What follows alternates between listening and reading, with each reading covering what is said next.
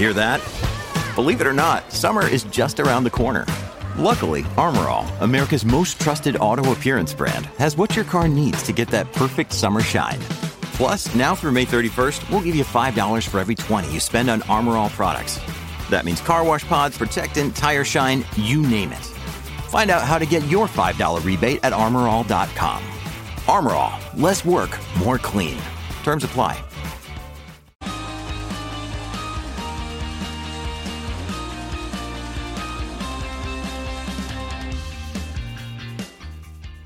Race is on. This is the second edition of the F1 podcast from the new home of motorsport coverage. And today's big topic is Ferrari's underachievement. No World Championships in 11 seasons and just 29 wins from 215 races is more limping horse than Cavallino Rampante. So, is there any reason to expect 2020's high hopes to deliver anything other than frustration? I'm Edd Straw, and helping me to get to the bottom of this question today are the race's assistant editor, Lucy Morson, and my fellow F1 correspondent, Scott Mitchell. So, Lucy, are you ready for your podcast debut? I absolutely am. Yeah, this is bucket list stuff. Very excited to be here um, and to talk about our topic today: Ferrari's underachievement. If this is on the bucket list, you, mu- no, Yeah, you, know, you must have worked such through a lot of things. It's such a depressing, we're at the like depressing tail end of the bucket list that this is. Uh, yeah, Nothing wrong with that. that's just yeah.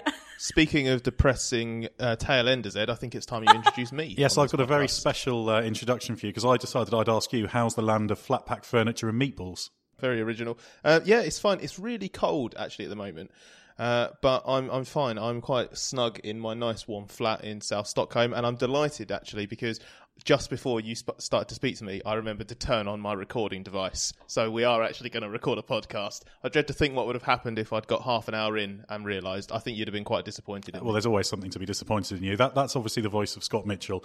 For those wondering, he likes Swedish things and uh, is a bit of an expert on Ferrari. So the ideal person. Uh, so we've got a, a super team for this uh, this particular podcast. So let's uh, let's crack on with it. Um, Scott, Ferrari's failings last year have been talked about in depth.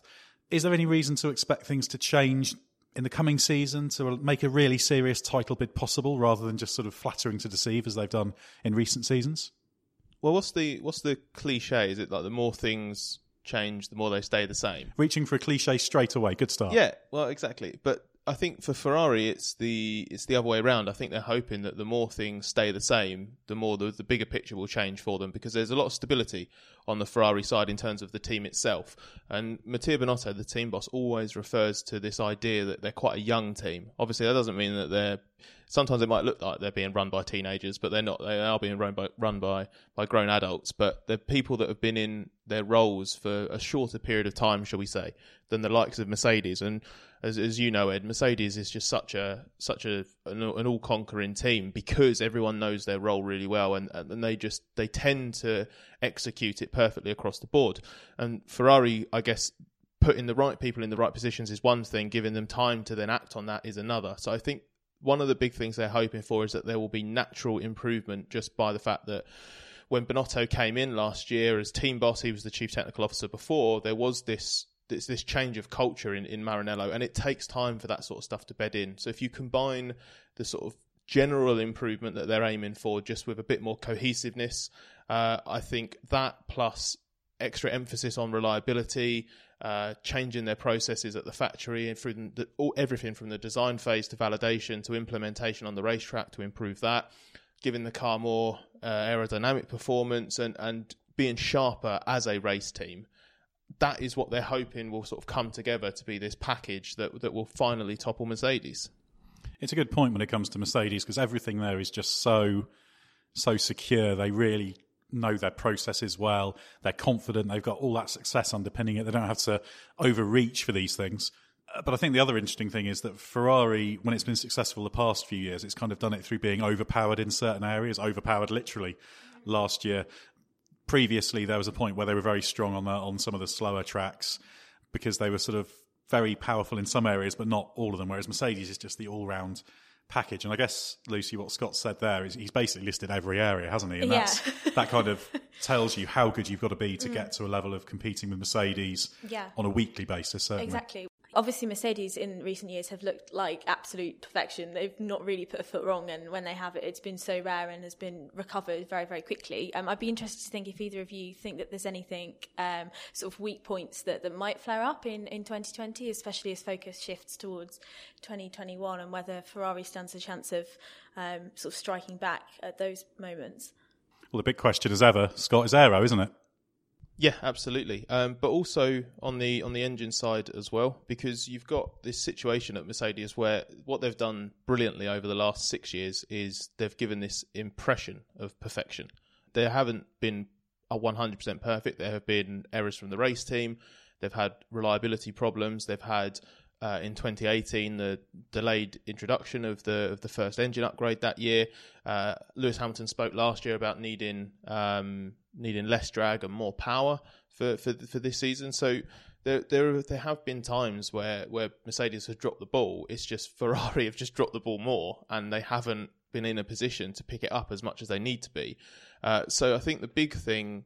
I, I I think they, they could they could drop the ball on, on, on the car side, but because we've got stable regs, I don't think that'll be where Mercedes comes up short this year. I think the bit that will be a bigger test and the biggest test they've faced so far is having, in theory, Red Bull and Ferrari on their heels from the very beginning, if not ahead of them. And we haven't seen Mercedes under that sort of pressure, certainly not sustained over a title bid. And Edd, as you must have seen in your time covering F1, when a team is under pressure, that's where they have to be. That's where they have to stand up and be accounted for, isn't it?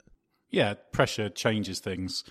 It means that decisions. It's not as if people are running around in panic, but if you have a little bit of a margin, your decisions are all less critical, shall we say? You know, if you've got a fundamental advantage, it gives you a few tenths. Say, if you give away a tenth, it doesn't really matter. But if things are really close, it gets harder, and you start trying to overreach. I actually almost feel this is what Ferrari has suffered from for the past few years. In that there were times when they almost tried too hard with things because they were having to really push, and they knew they had to kind of go up that that level rather than just letting it uh, letting it come to them. But yeah, Red Bull is an interesting curveball, and if you have if, if Mercedes were being pushed by two teams, Ferrari and Red Bull, that that could that could change the equation a, a little bit. But the, the, thing is, the longer that Mercedes has been robust and effective, the the more secure it is. And I think the the interesting thing is they, they just have a they do have a, a bit of a car for all seasons. Mentioned earlier, they they're very very keen on just designing the, the concept and everything is about having the, the best car on the average of the season, and that does mean that outlier circuits they, they are a bit more vulnerable on, which has been the case uh, the case in the past.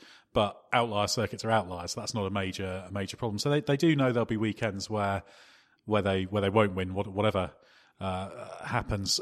If there's a real kind of shooting war, so to speak, we probably will see things made harder for, for Mercedes because little little mistakes will become that, that would have gone completely unnoticed previously will become big mistakes. And I guess that's what we that's what we want to see, isn't it? We want to see a proper proper battle because it's when there's a big battle that all these things are laid bare. And we want to see Lewis Hamilton pushed as hard as he can. In fact, Lewis wants to, to be pushed as hard as he can as well. Yeah, exactly. It must be so boring to, to spend every sort of Sunday just, yeah, like, oh, do I even bother turning up? So, yeah, I guess.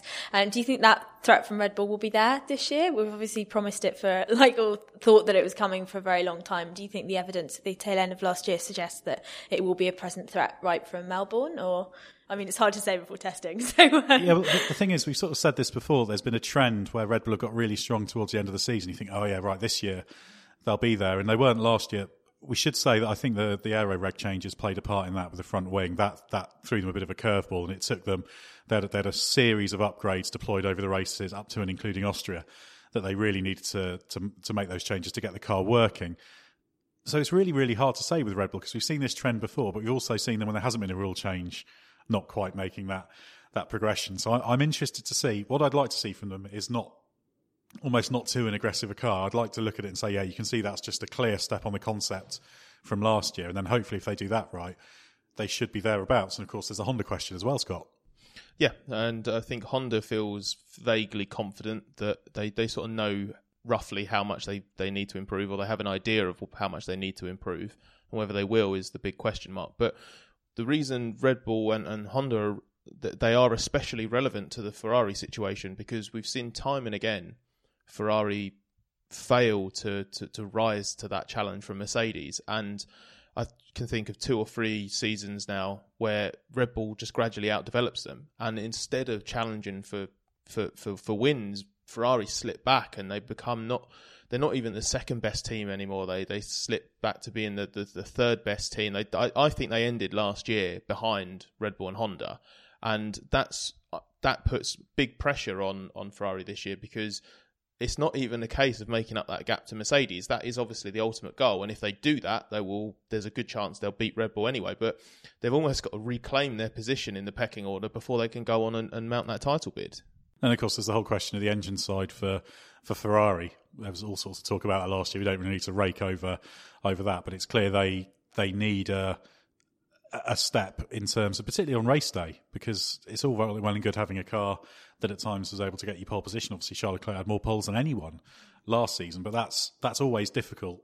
And Mercedes, more often than not, even in the races that Ferrari won, Mercedes often had a superior car in race conditions. They just couldn't get the track position from uh, from Ferrari. So that's again, it comes back to this sort of average performance, doesn't it? And that's probably what Ferrari's going to be looking for in this season. So you not... don't think there's one like major thing? Neither of you could choose like one major thing that Ferrari need to do to to finally mount that title bid in 2020. I think if it's one thing, it's it's downforce, isn't it? And downforce ultimately, no matter how important the engines are, etc., etc., that's still the number one performance differentiator. So if they can get that, they lacked a little bit on front downforce last season. They took a step with the Singapore upgrade, but they still weren't quite there. And if they can get that downforce, potentially by, I'm interested to see what they what concept they go with the front wing because they had they they went down the the kind of the unloaded outboard design as, as as we talk about, where the kind of wing drops away towards the end plate, easier to control, less peak downforce, less peak load. Now Red Bull and Mercedes made that that loaded outboard work well for themselves last year. That was a little bit tricky to do. Some of the midfield teams tried the loaded version and struggled with it. So I'm really interested to see if Ferrari go more towards just maximising what they can get in terms of the load on the front wing, and as a result, can they control the airflow well enough to energise the floor, the barge boards, the rest of the car? Because it's obviously all connected. So yeah, it's in short, it's downforce.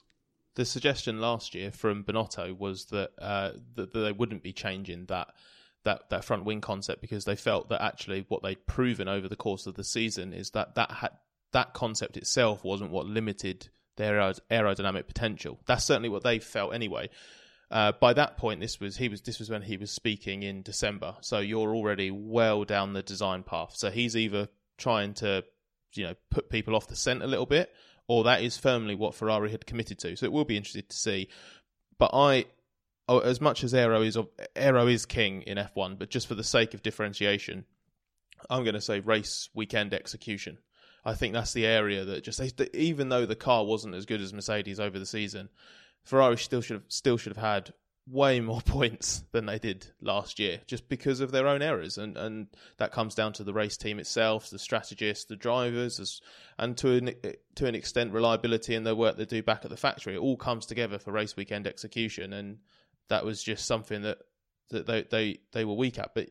You're right to say that there are lots of little things, and actually, I know we're playing. I'm enjoying this little game of pass the question, uh, but I'm going to throw it back to you, Lucy, because obviously we see we see on a weekly basis almost and hear constantly about this little thing they're working on, this little thing, this has let them down, this has let them down. But just sometimes it is valuable to have that sort of bigger picture. And if you look back at last year in particular, and then throw it forward to this season, could could you spot like what exactly was tripping Ferrari up from a distance, or did it just look like they'd go into any given weekend and just something something would go wrong? Yeah, I think probably the latter, and sort of linking back to what Ed said earlier about um, panicking when you don't have such a clear advantage that it's easier to, to trip up, and when you do trip up, then it seems to be a bigger mistake than it actually is. Um, just watching, uh, you know, from home and just seeing um, like something that seems to have been handed to them on a plate maybe one weekend, like Bahrain, for example, and just watching that, remember watching that race and just thinking, oh, this is going to be it. And then, you know, this could be the Mercedes versus Ferrari thing right at the start of the season already. Um, and then it all just sort of unraveling and it just watching it all unspool like a like a ball of wool basically um, around them. Um, so yeah, nothing specific, but I just think that there was always something like that happening every weekend, and every weekend where we talked about it all unraveling for Ferrari, it was just yeah, it was just like a domino effect, I guess. Um, the pieces sort of fell around them. And I think you're right there in that there were lots of different reasons, Yeah. and that's al- almost a bigger worry because on the one hand, that means there's not a single recurring mm, problem. exactly. But if there's a single recurring problem rather than just everything, it's at least a little bit easier. yeah, you can identify that that is where we're going wrong. We can fix that. But if everything is sort of going wrong, then where do you start? And if if something different is going wrong every weekend, then how do you know where to focus your efforts onto improving? And the reliability side of things is is a good example of that because when I spoke to Binotto in I think it was in Mexico last last year, we this was before uh, Leclerc even had the engine problem in in in the U, in the USA that hurt his Grand Prix there, and then um, he needed an engine change uh, for for Brazil. But he he said the problems that they had in Bahrain, you use that as an example.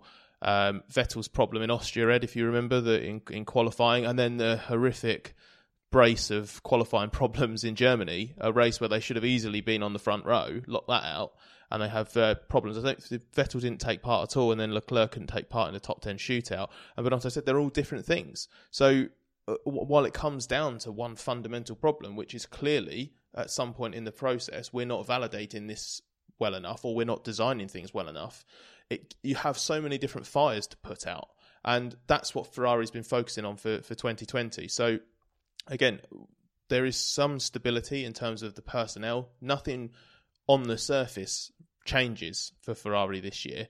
Um, maybe we will see some aero tweaks, that sort of thing. But it's it's a lot of stuff behind the scenes that's going to add up to the change that Ferrari needs for 2020. I find it difficult to imagine Ferrari can win the title in the coming year because I think if they have a car that's good enough to, are they operating? There's, there's almost just too many areas they need to improve on. It'd be great if they were in the title fight because the more the merrier. But it just seems like that team's got a bit further to evolve. And you just look at how secure everything is at Mercedes. It's uh, that's a huge start. You know, Mercedes is you, you can make a case for the current Mercedes team being the greatest Grand Prix team there there has ever been. They've they've prevailed through a major rule change in 17 a more minor but significant one in in 19 they've had this unprecedented run of six back-to-back championships you know that that's So Ferrari formidable. needs something to unravel there, maybe more than they need to. Maybe that's more like I don't know which one is more likely, whether they'll fix it or they'll see an unraveling there. No, that's, that's a good. And I think also the, the whole question of 2021, that's kind of a natural point where you think if there's going to be a, a sea change uh, in terms of the competitive order, that's the kind of natural place for it to be. But yeah, you never know. I mean, remember when Mercedes were building up 13, which was the last year of the old rules, Mercedes were quick. They struggled a bit with tyres, particularly in the first half of the season before there was a tyre change. They were they, they, they were a winning team in 13 and actually uh, had won in 12 as well. But it was kind of that process. You've kind of got to take that step from, and, and each step by step from winning occasional winners to more consistent winners to, to challengers to champions. And they're almost, Ferrari still not quite at the point where they've been a compelling challenger. Uh, let's move a little bit onto the drivers, Lucy, because let's say Ferrari's strong enough technically, operationally, reliability, all of these things. The focus then will be on the drivers. Now, Charles Leclerc had the edge last year. Do you think he's ready for a title push? And where does Vettel fit into all of this? Yeah, I think I think this is one of the most interesting storylines from last year, and I think this is a storyline that will certainly develop this season. Um, I am reevaluating my life a little bit because I declared at the start of the podcast that my bucket list activity was being on this today. Um, I'm the same age as Charles Leclerc, and he's potentially going to win a world championship. So maybe He's going to get a world uh, championship before you. Yeah, well, I think that was always going to happen. I'm not. I'm not sure. Well, F1 World Championship was on my bucket list, but you know, yeah, I'm reevaluating. You've got a, you've got a better chance of being the first female Formula One world champion than he does, though. That is So- true. I mean, there is that. Thanks, Scott. That's a small win for me today. I do feel. yeah, I'm gonna. I'm gonna take that. That's uh, Get some business cards printed out. exactly. Yeah, I will put that in my email signature from now on and put it in my Twitter bio. That's a good point. Um, Business cards. What what century am I living in? Sorry, I, I, This I've, is unraveled. This I've is unraveled in its own way now. Yeah, Charles Leclerc.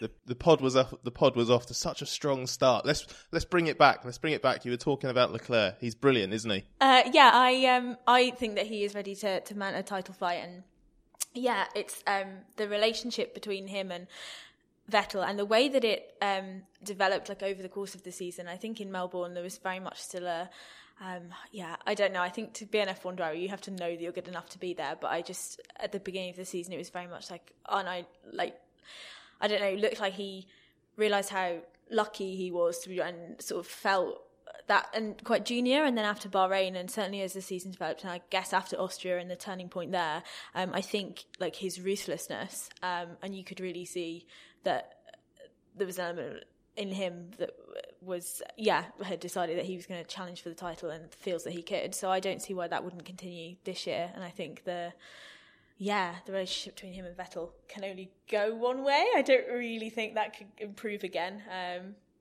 and so it'll be interesting to see what Vettel decides to do.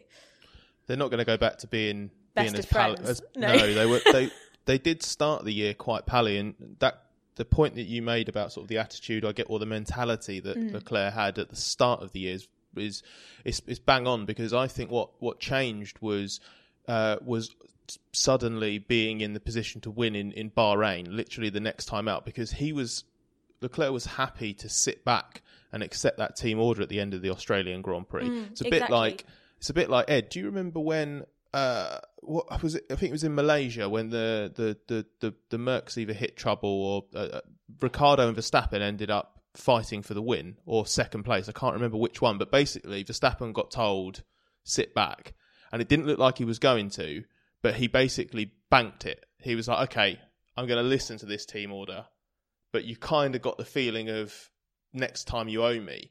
And then this, and so bringing it back to 2019 and Ferrari, when Leclerc got that order in Melbourne, he he he didn't force the issue, but in Bahrain, he he was on pole. It was his race to lose. He messed up the start, dropped back on the first lap, and then when he caught Vettel, I think he was what within half a lap of being told basically hold position, he just nailed him on the run down to, to turn one. And Vettel said, you know, fair game, he was the quicker driver. But it was just that interesting. Uh, as soon as he realised the position he was in, like, there's a win on the line here. I'm going to take it. And that, from that point onwards, it literally took one race for Leclerc to assert himself over Vettel. I think from that race onwards, he was the number one driver at Ferrari in terms of the performances. It took a little bit of a look, took a little bit too long for him to get the consistency. And Vettel was actually very good over the first third of the season. But now we're coming into this year. I just think with the momentum from last season, the fact that they both had their wrist slaps a couple of times because of their, their attitude, I can't really see Vettel coming back at Leclerc over the course of a year in terms of performances. And I, I agree that that means it, the relationship only goes one way as well. The big challenge is going to be not necessarily is one of Ferrari's drivers ready for the title. It's going to be can they actually put together a title bid when you have two class drivers that might end up at war with each other? Yeah, and look what happened in Interlagos when Vettel basically bulldozed into into, into Leclerc, and there's no other way to really describe it because that was that was uh, uh, Vettel's Vettel's mistake. I think he was just uh, just a little bit agitated after being uh, kind of ambushed, as it were, at the at the first corner when Leclerc passed him up that, with that with that slightly unexpected move. I think the whole point about that relationship is Vettel. Vettel either will feel he has to reassert himself, or he just has to kind of accept he's going to be the nice guy number two and sort of go into Kimi Raikkonen mode, which I, I just don't think is what, what Vettel wants to do at the moment. So that that's going to be really interesting because you're going to have Vettel a bit like Leclerc was at times last season, looking for opportunities to assert himself. And that can be a useful driving force to have your two drivers going at each other Yeah. and pushing each other on, but it, it's a very fine line between that and shooting yourself in the foot. Exactly. Yeah, it's quite volatile, and I guess it's another thing that Ferrari probably doesn't need when everything else around them isn't as perfect as they want it to be. Exactly. Um, they might possibly be thinking that if Vettel wants a new Ferrari deal, he might have to be on his best behaviour, should we say. But Yeah. I suspect Vettel, being a serious competitor, a full time world champion, and a driver who, despite his mishaps and problems in recent years, there is in there a great Grand Prix driver, but he just can't deliver it significantly enough. I think he'll be thinking, I get my new Ferrari deal by, Yeah. by taking charge of the team. And that that's something I think you, you can't. It's down to the team to manage it to a point, but there's a point where the driver has to kind of meet you halfway, shall we say? And I Yeah. think the kind of the, the heart that you see in a champion will be there, determined to take to take control. I'm I'm gonna I'm gonna take the role of pseudo interviewer quickly because I've got a question for you, Edd, and then I've got a quick question for the both of you. Okay. Uh, but for, but for you specifically, Edd, do you, do you think we're now at a point where the question mark is more over whether Vettel's capable of a title bid than Leclerc, and are you surprised that that dynamic is that way going into 2020? It's a legitimate question, but we've not yet seen Leclerc in a title fight at the very, very highest level. We've seen it in junior categories, and he's fared very, very well. But I always think of it as a bit of a ladder, that, or maybe a pyramid's a better way of looking at it. Every time you step up, there's a step up in level and intensity. The questions that are asked are harder and harder and harder, and everyone has their sort of breaking points. Elite sport is psychological, as I always bore people saying. So it kind of comes a question of is there a bit of a breaking point for Leclerc? Does he need to go through that learning process? Inevitably, it's his third F1 season. He will be a better championship contender in his ninth F1 season than in his third. That that's just a fact. Um, it's very very rare you get a driver who's less sort of capable as a. You could argue actually Vettel's a less compelling title threat now than he was uh, six or seven years ago with Red Bull. Funnily, uh, funnily enough, but that that's that's unusual. So I think I think they're both legitimate questions. Let's put it this way: Leclerc is fast enough to be a world champion, and I think he's got he's got that that ruthlessness. He's got the drive. He's got the sort of the character profile to be a world champion. But it's just that question of does he need to build up a little bit of experience?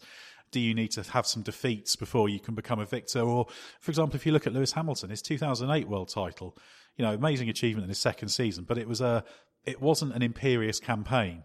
And so you almost wonder whether if Leclerc's going to win the title this year, it might it's inevitably going to be a campaign that's a little bit scruffy and needs a little bit of help, just because of uh, just only his third season.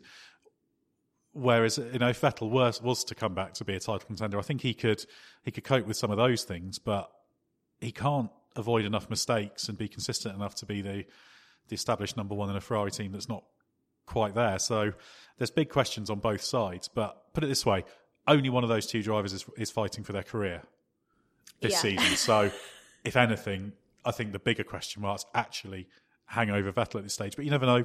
Leclerc could have a big wobble under pressure. You make a few crucial mistakes, and then suddenly your head goes, and you have to go through that process. I mean, another one, Jenson Button, when he won the title in 2009, he had a mid-season a struggle. I mean, yes, the Brawn was getting less competitive, but he wasn't getting the best out of it, and he was sort of tightening up. So this is what's fascinating the, the, to see how people behave. Only 33 world champions ultimately since since the world championship started in 1950. So it's a very very special combination of your skill set, your ruthlessness, your mentality, and opportunity that, that makes a world champion. Exactly. So uh, that which brings me nicely onto my follow-up question, which is for both of you, and I'm going to be cruel, and I'm going to direct it to Lucy first. So, which of so, so if you had to put if it's your money on the table, is it on if Ferrari has a car capable of fighting for the world championship or winning the world championship? Do you put your money on Vettel or Leclerc? And a second part, do you change that answer if the Ferrari is dominant or if it's part of a massive fight between Merc and Red Bull? Oh, good caveat. Ooh, yeah, That that's a caveat. very that's a very good question. A very good interview.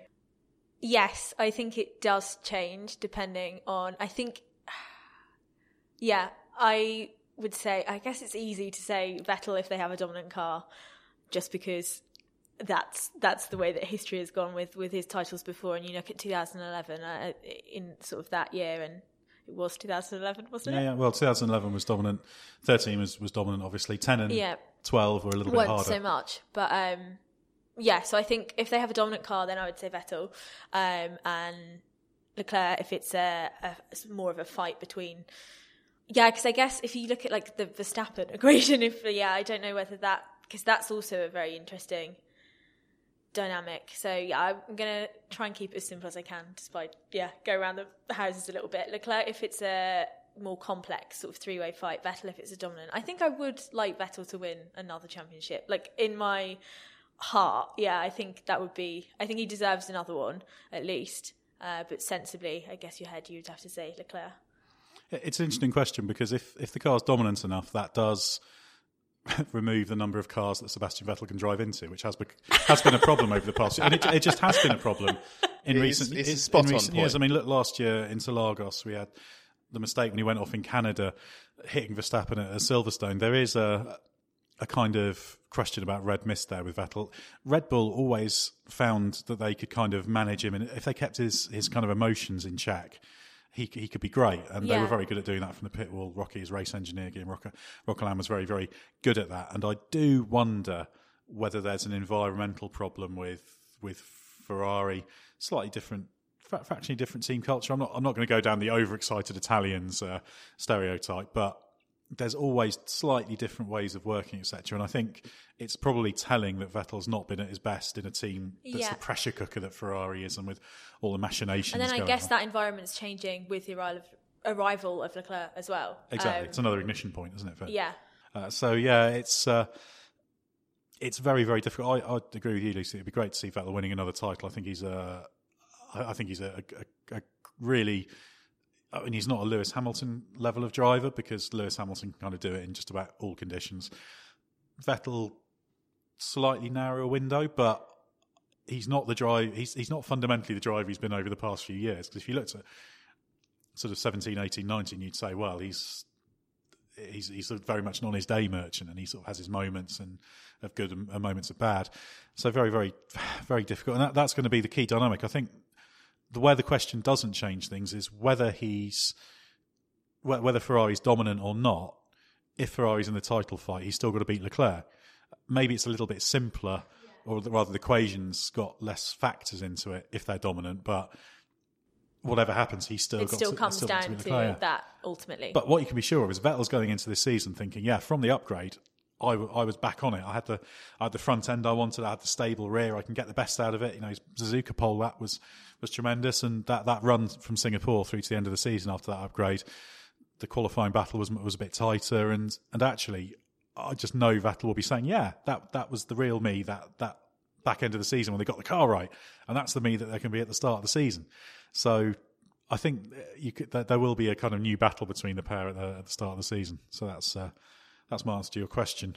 Um, do you th- do you think we should move a little bit on to looking perhaps at the wider story of Ferrari, Scott? Because we've talked a lot about Ferrari's sort of local problems in terms of time over the past few years, but it's a team that's got everything it needs to thrive. It gets a bigger share of revenue than anyone else, even if it doesn't win the championship. But you know that, that race win figure, it's only won 13.5% of races over the past 11 seasons, which obviously isn't good enough for a team of that size. So what what do you put that down to, and how do you think we should look at the wider picture? Should we say the post the post kind of Todt Schumacher era Ferrari? I guess you could you could you could put it as why is it so often flatter to deceive?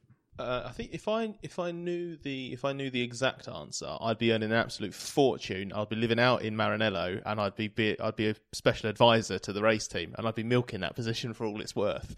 Uh, but I think I think part of the problem is, um, I don't know if I have sympathy for them for this. Part of it is they have come up against, as you correctly described, Mercedes, one of, if not the greatest Grand Prix teams in history. It's this is not a fun era to be a slightly un- like misfiring Ferrari. And uh, I think if you had Mercedes operating at a lower level, Ferrari might have won one or two of the last three titles. So the opposition is better than ever, which is one thing. They don't have a Schumacher either. Vettel was kind of the whole point was uh, Ferrari didn't sign him to be literally Schumacher too, but that was kind of the the way it was going, wasn't it? The four time world champion, time he's the one, he's the the the the savior basically for for Ferrari and their hopes. So they've lost that kind of central figure that can be trusted, I suppose, to do exactly what is needed on track to get the result. Because I can't imagine Schumacher making the quantity of significant errors that Vettel has made over the last two or three seasons, which which that which doesn't help at all. Plus, they've had this such this this such a long period of of of brilliance with that that that axis of of power at the top that when it then transitioned into the sort of late noughties once Schumacher had gone and then you don't have Jean Todt you don't have Ross Brawn you don't have the people that made it such a success and it is a problem that Mercedes is going to face if not this year or, or next year, in the next two or three years or beyond, if that team sticks around, what happens if or when Toto leaves? What happens if James Allison's not there anymore? What happens if Andy Cowell's not heading up the high performance powertrains division?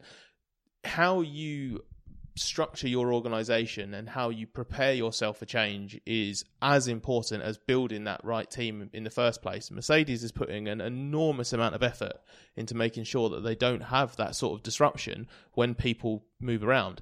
And I think Ferrari, you've got the high profile exits, you have the fact that you don't have a Schumacher person, a Schumacher type person around.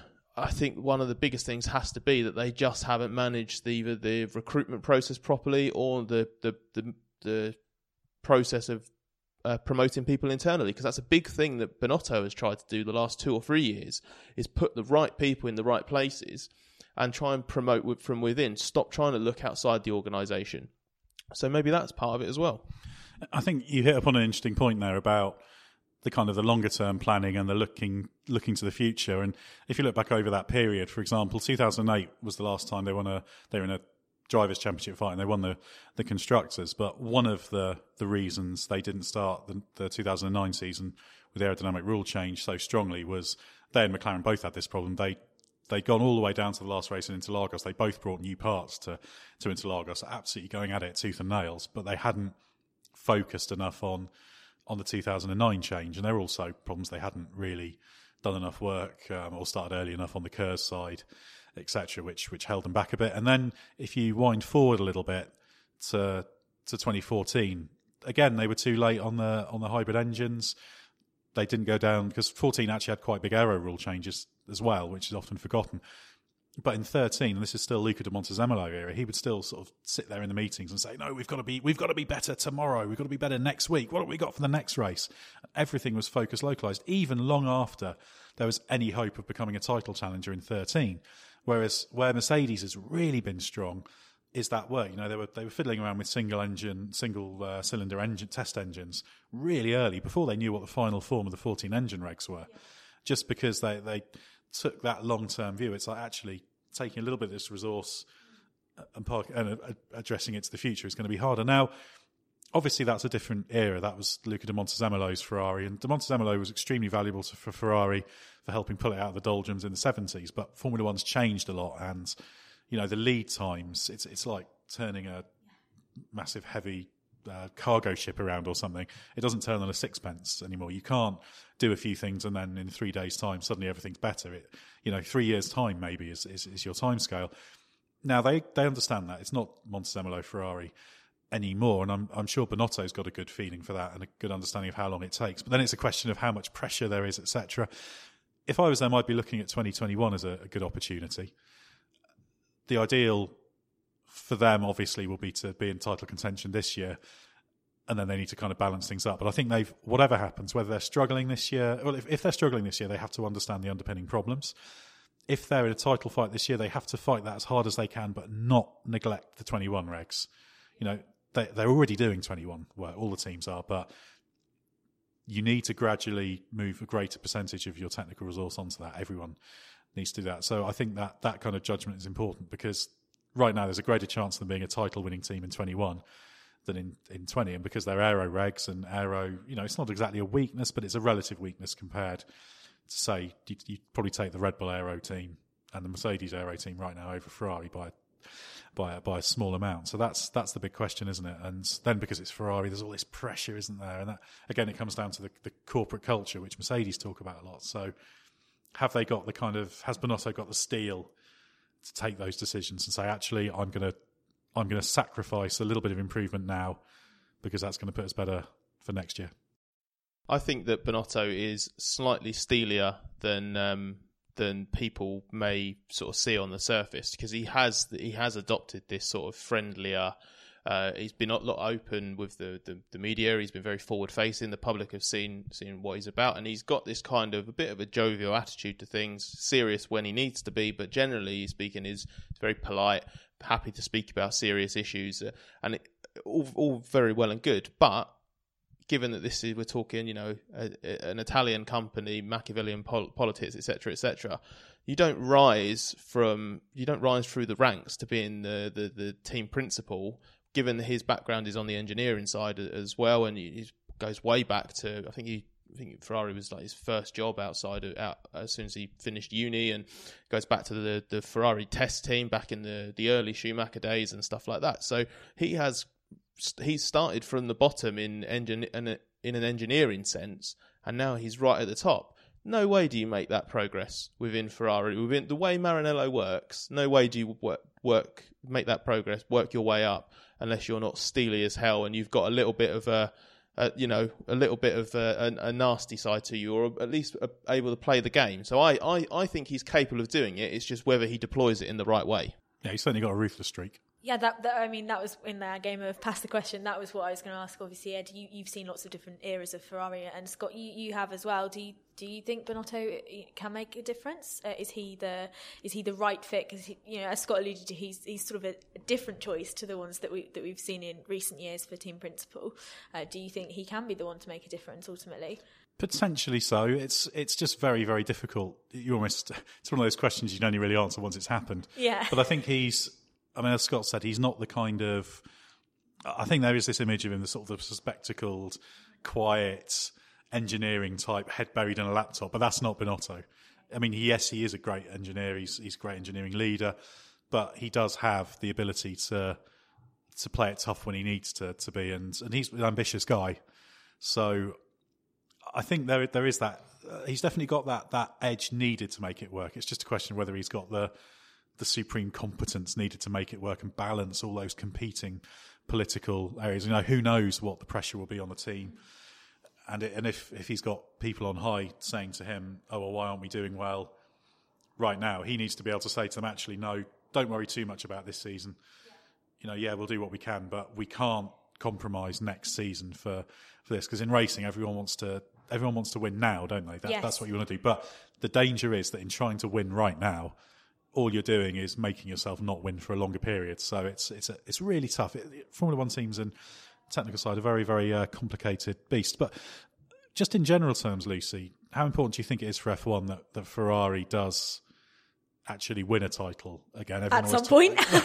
well, everyone talks about how how much everyone loves Ferrari, etc. Yeah. When when Formula One does well, when Ferrari does well, you know, is it should sort of neutral Formula One fans be thinking actually, yeah, it would be good for Ferrari to, to get a win? Yeah, I think so, definitely. There's some sort of like great sweeping romance to Ferrari and Formula One, isn't there? And I think that there's more of that than there is with any other team. You know, sort of Mercedes have lots of fans because they're winning and they're brilliant and they're so efficient at everything that they do. And Red Bull was a bit different and a bit sort of quirky and not really what everybody was used to. And they came into F1 and they were successful. But Ferrari is just, yeah, there's just that romance to it, I guess. And you look at Monza, and even when I watch, you know, I've worked lots of F, not as many as you guys, but like on the news desk and that kind of thing, and you sort of get a little bit desensitized, I guess. But then Monza, and when Leclerc won at Monza, even I got goosebumps just to see like how much that meant to everybody that was there. Um, and I remember watching that race and just thinking, oh, this is why I want to do this because that moment and like being able to experience that moment in any small minute way must just be amazing. Um, I can't imagine what it was like to, to have been there. But so I think it is really, really important to the longest running team. So of course, I think Formula One will do better when Ferrari has won. But then how much of that is it's such a great story to see them get there as well. Um, so yeah, I guess it's quite complicated. But I think F1 would definitely be poorer without Ferrari. I think uh, F1 needs Ferrari as much as Ferrari needs F1. Whenever the conversation turns to Ferrari quit threats or, or is this when Ferrari finally leaves? I, I can't see it happening. I think as long as F1 exists and it can legitimately call itself the pinnacle of motorsport, Ferrari will, will be part of it because it's a big part of the, the appeal for the brand. Uh, it helps sell and position the brand as prestigious and p- part of this sort of mystical, un- unattainable level of performance, basically, that only a select few car manufacturers are capable of doing. That's what Ferrari sort of exists to be. It helps put it in a in an incredible marketing position around the world uh, to a global audience, builds this massive fan base, and then in return, it brings that massive fan base to Grand Prix. And Monza is a, is a brilliant example. It was incredible when when Leclerc won last year. His radio sort of shriek over the finish line was just yeah, it, I agree with what you say. You do get goosebumps. You try and you stay neutral from the point of view of it doesn't really matter who wins and who doesn't, but you you, you can't help but enjoy those moments because it's it's something special. And well, yeah, it's like a Formula One fan first and foremost. It's really special to see something like that, I guess. Yeah, exactly. Because you're sort of you can be part of the emotion. That's why. It's why I. So I'm a I'm a I'm a big football fan. I know that Edd, you don't have a particular football team. I do have my little runarounds in in South London that aren't very good, but I have a connection with that club.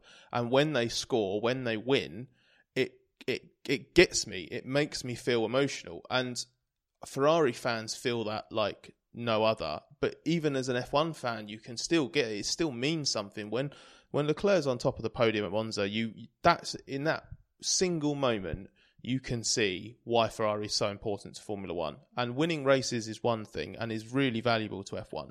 It's been really good that they've at least taken the fight at times to Mercedes the last few years. But it's been so long since that period of domination that I do think the world is ready for a Ferrari F1 title again. It certainly wouldn't be as badly received as the last of the Schumacher titles, for example. Yeah, there's no question. I think I think F1 would, would benefit from that at some stage. I think even if you're a, a, a die-hard disliker of, uh, Ferrari, you, you wouldn't begrudge them getting one because it's, it's for the for the wider good, as it were. Uh, should we move on to a few listener questions? As ever, our uh, our Twitter account uh, at We Are the Race. You can find us at We Are the Race on various social media uh, outlets. Uh, asked for a few questions, so let, us try and pick out a few quick fire answers. we're we're going for here. So here's one for here's one for you, Scott. This is from uh, at D Whitehouse eighty eight, who says, "Who do you think will be the next Ferrari Academy driver to get the push into F one? Schumacher, Ilott, or another?" And of course, there's there's loads of drivers on that on that scheme. The, the full list of Ferrari Academy drivers is Giuliano Alesi, Marcus Armstrong, Enzo Fittipaldi, Callum Ilott, Gianluca Petecof. Mick Schumacher and Robert Shwartzman. And don't forget the two new FDA members that they've they've brought in for, for this year. You have Dino Beganovic from Sweden. Get in. Very happy about that. And uh, Charles Leclerc's brother as well. Of course, th- this is my mistake for checking their website to make sure I didn't miss anyone. They've they've not updated their driver list yet. We can add their uh, their website management of the FDA to the things that Ferrari needs to improve for 2020. Uh, uh, it's Mick Schumacher is the answer to that question. He is um, he's at front of the queue because he's in Formula Two. I know Ilott is as well, and so is people like Alesi, but the power of the the Schumacher name, the desire to have him in F1, and the fact that he is a he is a good driver as well. Maybe he isn't the the best F2 driver. He might not win the title uh, this year. I wouldn't even say he's necessarily the favourite, but I think he is a he's a decent driver. Ferrari want to see him there, and I'd be surprised if he wasn't driving an Alfa Romeo in 2021. Yeah, I'd agree with that one. Uh, we've got a question from Rohit Subram30 on, on Twitter who says if Bottas does well this season and earns himself another year at Mercedes and Lewis stays, do you think George Russell should be looking at alternative management slash team options? Top notch driver in the wrong car, so many teams would be interested in getting him. Well, certainly plenty of teams would be interested, Lucy. But what, what do you think of the idea he might look elsewhere? Uh, yeah, I probably think it would be wise to maybe keep one eye open to something else. I think there's probably a risk of him getting squeezed out if Bottas gets a gets another contract. We don't know how likely that will be. Obviously, looked very unlikely for quite a long time last year, and then ended up um, sort of being a foregone conclusion in the end. But yeah, I think George Russell probably should keep one eye open because I, I think he's a, a, real talent and he's demonstrated that at Williams with basically absolutely no um, material to do so. Um, and it would be a shame if he sort of he was one of the drivers to be squeezed out by a lack of options and that sort of bottleneck at the top when there are so many names out there, sort of Verstappen being touted for Mercedes, um, Leclerc, whatever. Uh, Leclerc not now, obviously, because of his new contract. But yes, I think he should probably look elsewhere, if not um, moving up the grid by the end of 2020. Got a question here from at Flatsy1, which is despite being much maligned and having his place in F1 questioned. Uh, Lance Stroll is still the second youngest driver on the grid. Do you see him getting to a much better performance level given time, where we're seeing the extent of what he has to offer? Well, I think Lance Stroll is a very interesting case. I think fundamentally he's a quick racing driver. We have seen that. Qualifying has been very disappointing for him, and if you watch his onboard laps, there's just lots and lots and lots of little errors. I think there's a little bit of a mental block almost uh, almost there. There are some question marks about whether that's necessarily the best environment for him because we often see that this is a general comment about drivers who've got, should we say, infinite backing. They almost there isn't kind of that level of pressure that they kind of have to get there and nail it. So there are questions about Lance Stroll about just how dedicated he is because if you're if you're 95% dedicated at the top level of elite sport, then that might as well be 0% so, but you know, Lance is still sticking at it, and we we have seen moments where things have come through. I think the first thing he needs to do, Checo Perez is quite a good teammate for him in that he's a massively accomplished midfield operator, but he is a driver who, if Stroll can get his qualifying together, he should be able to start matching in qualifying. And we do see some decent Stroll race performance. He's very aggressive on first lap. Sometimes he maybe takes more chances than than a wise, and some other drivers find him a bit frustrating. But there's a driver in there. That's the important thing. He's not a no hoper who's been put in because of, because his dad leads a consortium that owns owns the team. But for me, the big question is: Does he have the mentality, the desire, the approach to put the absolute nth degree of effort in in order to unlock that underlying ability because I don't think the underlying ability is the is the the question for uh, for him. Um, there's a question here, Lucy, probably best directed at you because you were you were around W Series a lot last year. This is from uh, Agile Harvey on Twitter, which is about uh, Jamie Chadwick. Who's been re-signed as uh, Williams development driver? Do you feel she has the potential talent to be the next female uh, in Formula One in the coming years? Because the last female driver to enter properly a Grand Prix weekend Yeah. was Giovanna Amati back in, in, Very ni- long in time ago. in, in the dreadful, dreadful Brabham that, you know, Lewis Hamilton would, would struggle to qualify that car on, on most occasions. Yeah, uh, well, obviously this is my favourite topic to talk about. Um, I did spend a lot of time in W Series last year. Um, yeah, I think it's really interesting. I, the simple answer to this is yes. I think she is, uh, but it's very easy to say that about any female driver that's doing relatively well or is newsworthy at the moment. Yeah, we've said it so many times before. We said about Susie Wolff. We said about Simona de Silvestro. Um, so the simple answer is yes, but I think she um, still has quite a lot to do. And ultimately, as much as uh, I don't want to say this for any way that it could be taken, that we could then, uh, um, I think there is quite a lot of physical uh, like she has to work on her physicality. Um, that's such a hypocritical thing for me to be saying. Um, but and I, when I spoke to her last year, she openly admitted that she um, not had struggled, but that she had been surprised by how much more she needed to do um, with that. Um, short term, I think she needs to win W Series this year, and that's really interesting in itself because um, obviously last year she basically dominated. Well, not dominated, but she was there in Hockenheim, and it was very apparent that she was going to run away with the season. Um, but I think this year, when the field has had a little bit more time to adapt, it will be very interesting to see if there is anybody to challenge her, or whether it is, you know, she's favourite to win again this year. Um, it'll be interesting to see if she can do that. Uh, A question here for, for Scott from at AndroSid93. So we've seen Racing Point recently be negative about the 2021 rules. Do you think Mercedes are the ones complaining using Racing Point since they have a close partnership? I mean, before you answer I can say Racing Point are definitely being very honest about their position on the rules. Their uh, their, their concerns are, I, I definitely know, are, are very much held by the by the team.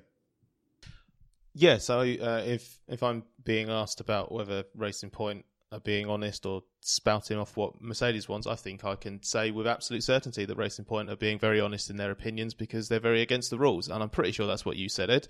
So if you adopted that position, uh, I I shall adopt that position too. I can't imagine that it's becoming being used as a mouthpiece. There will obviously be some kind of alignment because it's a, it's a Mercedes customer team. Um, but that is a team that has its own ambitions and its own intent in its own right. So they, they will have their own interests at heart. You can't turn. Lawrence Stroll wants to turn Racing Point into the best team in F1. He has he's he's putting loads of money into it. There's lots of investment, new factory, etc., etc. And yeah, okay, they don't have a top line driver lineup at the moment, but they want to build that to become a top line team. And just if you went, if they just went around doing Merc's bidding for them, then they, they wouldn't they wouldn't be able to achieve that. Well, uh, we got loads of questions for this podcast, and in fact, some of them uh, we we answered on last week's podcast. So you can have a look back there. That was basically a, a solid podcast of of listener questions. But we will try and uh, take listener questions on. Uh, uh, regularly on this podcast, so uh, feel free to tweet at We Are the Race, or you can tweet at me at, at EddStrawF1 uh, if you have questions you'd like you'd like to be addressed. But we do also like to to finish the podcast with the, the newly established Scott Mitchell uh, uh, segment. So I, d- I think we need I Scott's think- people, Scott's people, it's called. well, you've submitted that as a. I, I- I will take suggestions for what Scott Mitchell's segment should be called. Scott, we, have got Scott's we've got a logo now, Edd. We've we've got it. We've committed to it. It's it's um it is done. It's in. It's written down. It's on. It's been chiseled into stone, mate. Where's This the logo? I haven't seen Uh, the if logo. you ha- if you have a look on if you have a look on Twitter, if you have a look at uh, I I've retweeted it. I'm at Scott at S Mitchell F1, but Mitchell Adam of Australian fame, has an Australian beauti- motorsport journalist of some note. has done a beautiful, beautiful Photoshop of the the Sim- the Simpsons scene where Bart and Lisa have uh, have their show, and Bart has a segment called Bart's People, and my head's been photoshopped onto Bart, and I couldn't be happier with it. I couldn't be happier with it. I've made it my Twitter cover photo. Yeah. That's how happy I am with it. I think at this point, I want to say that my Twitter cover photo is Roberto Moreno in a EuroBrun, which I think yeah, is better. exactly. which makes me much cooler than you. So That's, that's not a high bar, to be fair. no, so I'm I'm delighted. So yeah, so we get on Yeah, with the late. Do explain what the segment is and uh, what what nonsense questions you're asking people. Exactly. So the premise of Scott's People is to basically throw throw a, one, throw a question to the audience. We we love having questions from our listeners, but this is to just get a little bit of insight uh, from from from them. So the way I've started it at the moment is I'm I've just been really curious to see the sort of the more interesting places that a dri- that an F1 driver has been spotted, and we got a brilliant response the first time we did this, and it was so good that I even had I had too many to read out, and I've since had a few more. So I figured for this week I'm going to stick on the same theme because I did miss I did miss a few. Um, because he because he designed the logo, I'm going to give Mitchell Mitchell Adam the first shout out. Uh, he he spent some time living in, in, in Milton Keynes. He said that uh, he and uh, Daniel Kvyat were stuck on the, the in the in the same not British citizen border queue at Heathrow for so long that their bags weren't at the carousel, and they both had to go to luggage service to to work out uh, exactly what had happened. And he, Mitchell claims he also consoled Kvyat about the fact that he was having to go to Milton Keynes. Uh, Mitchell was not a fan of MK. I got a photo sent in from Keith Oswin, absolutely gorgeous photo. Uh, another of, uh, another motorsport journalistic luminary and legend. exactly World Rally Championship journalist, I believe. Uh, he uh, sent in a pic of he spotted DC driving a Merc through uh, through through Monaco um, through, through Casino Square actually. So he asked DC to, to to stop so he could take a pic. It's it's a beautiful. The, the, that car is that car's lovely. I'm going to give that a retweet actually. More people need to see that. Uh, I got loads. This this was a bit concerning because I kind of feel like you should keep this sort of stuff private. Lots of people have spotted Careful. drivers in. Lots of people have spotted drivers in toilets, like, and they feel that that is something that they should share with us. That uh, I I kind of get it, but at the same time, like, I thought the unwritten rule of a urinal was you don't look around and you don't clock who's in there with you. But anyway, apparently Chris Phillips was stood next to um, Ivan Capelli in the toilets behind Silverstone Pits in 1987, immediately before qualifying. Near winner of one of my favourite Grand Prix, the 1990 French Grand Prix. Uh, exactly. Any, a Capelli story has to get a shout out, doesn't it? So that's absolutely nailed on. And I'm to give, I'll give one for for Donna as well. Spotted bosom chums George Russell and Alex Albon catching up in a coffee shop before they started their rookie F1 seasons last year, which I thought was quite cool. Uh, because George and Alex, obviously, they go way back. They're if you if you follow either of them on Instagram, they are absolutely like it feels like they're inseparable, but maybe that's sort of a slight overstatement. And I'm going to end with one of our own, Sam Smith, our former E journalist, just purely because I forgot to do it last week, and he got he got a little bit upset. Um, and it's also quite a good one. He saw Alex Caffi sipping a creme de menthe in a jacuzzi at a Joburg hotel in 1999. He says it was a creme de la menthe or some kind of elaborate drink. So I'm going to give Sam the benefit of the doubt there. Um, there was also lots of I saw an F1 driver or team boss having a really leery drink in Monaco. So I'm guessing that's maybe Friday, Thursday night, maybe at a Grand Prix Or Sunday night. maybe Sunday night. I'll give him the benefit of the doubt. But yeah, so again, another a, a, a very good uh, run through of uh, of sort of just random places, basically that people have seen F1 drivers. I would still like to have a few more of those because I've, I I've got one think. if I've got one if you'd like it. well, I don't trust you because I don't trust you to have actually seen that driver. I'm and not- do you know why I don't trust you? I, I have a little bit of a bad record of recognising people in general, even people you I know- know. Context is very important for me. Lucy, do you, but you're, do, yeah, but you literally saw a driver at a racetrack. Uh, Lu, have you, Lucy, have you ever heard of the case of Edd Straw basically completely ignoring Rob Huff? No. It was at Goodwood. I was at the members' meeting in was the members' meeting, yeah, 2014 or 15, and uh, we were we were in the we were in the paddock. We were having a chat to to a few people. Um, Huffy was one of them, uh, but he was sort of on the periphery of the group, and he sort of came over. and Said and he looked to Edd, who he knew very well from World Touring Car days, maybe even BTCC. I first, I first ran into him when he was uh, doing Renault Clio Cup. this isn't helping you. No, no. This is this is bad. Stop talking. Uh, and so Huffy just turns and he goes, "Oh, all right, Edd," and Edd just sort of goes, like just nods. I, I For the thought benefit of the listener, I- that was I- a, I that thought- was a That was a confused look and a yeah, nod. that I thought he was. I thought I was in the way. I spend a lot of my life being in the way of people. So naturally, if people I don't necessarily immediately recognise speak to me, I assume I'm just in the way. So I thought sort of shuffled out of the way, which I, I appreciate looked uh, looks a bit a bit sinister. But I, I will say, in my defence, he was wearing a hat. So Yeah, in, in fairness, he was wearing a hat. So without that signature Rob Huff head, how on earth can you possibly know who it is? But- but I can- You, but I- you were apologetic when I pointed out to you that that's Rob Huff. You were like, "Oh, I should have known who that was." yeah, I, I just just didn't, didn't recognise. And context is, is everything. So to anyone who knows me, does it? If I don't say hello to you, you walk past me. It's not being me being rude. I just haven't clocked you. There's a uh, yeah. I think it's a, a degree. Of, there's a degree of face blindness going on there. But this one was in, in, uh, independently corroborated, and I did see sometime Osella driver, Allen Berg, in a pub near Darlington. oh, okay, all right. Well, I will allow that. Um, and I'm also. I've not thought of this on the spot. I thought of this a while back, and I wasn't entirely sure whether I would commit to it as this week's question or next week's question, should I say? This question hasn't been Scott's- vetted, so I'm a little bit worried. for, for, for, for Scott's people. I think you'll be favourite.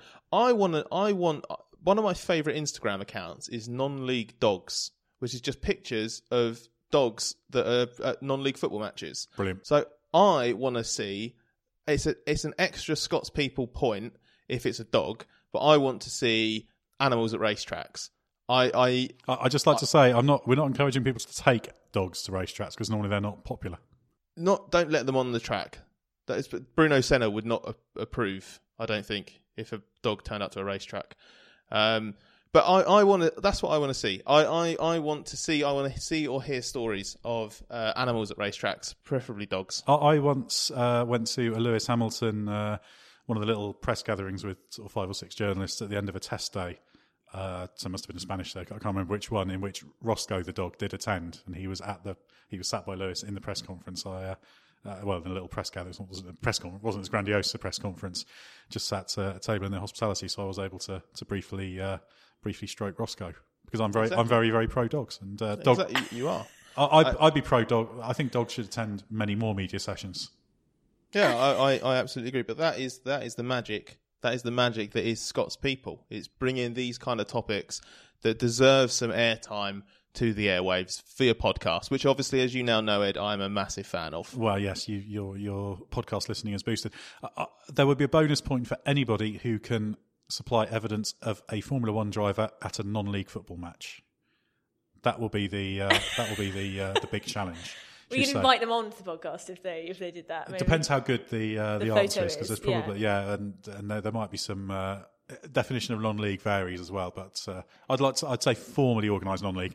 We're getting a little bit off the uh, off, off the topic there. Should we uh, should we wrap things up before we go? I think we uh, should. that Yeah, would be okay, good. we've, we've gone well off piece. well well off piece. There's nothing nothing wrong with uh, with doing that. Yeah, so we're certainly encouraging uh, interaction. This podcast will be out every Monday, and we'll do some extra episodes when uh, major news breaks that needs a little bit of immediate uh, delving into. But this this podcast now is available iTunes and various uh, podcast places. So please do subscribe. We very very much appreciate. it. Even give us a review on iTunes if you uh, if you so choose. Well, if you like it, please give us a review. If you don't like it, don't worry. We'll uh, we'll, we'll we'll go without the out the review. Don't feel don't feel obliged to. But yeah, you can interact with us on Twitter at at We Are the Race and on Facebook, Instagram, uh, the usual, and uh, at Scott Mitchell F1 if you want to get involved in uh, in what's provisionally titled Scott's People. And for podcast fans, this is just the first of a, of a, a range of podcasts the race will be producing. So uh, keep an eye out as over the coming months there will be some uh, additional ones brought into circulation, uh, both related to F1 and uh, other forms of motorsport. So thanks very much to Scott Mitchell and Lucy Morson, and we should be back next week.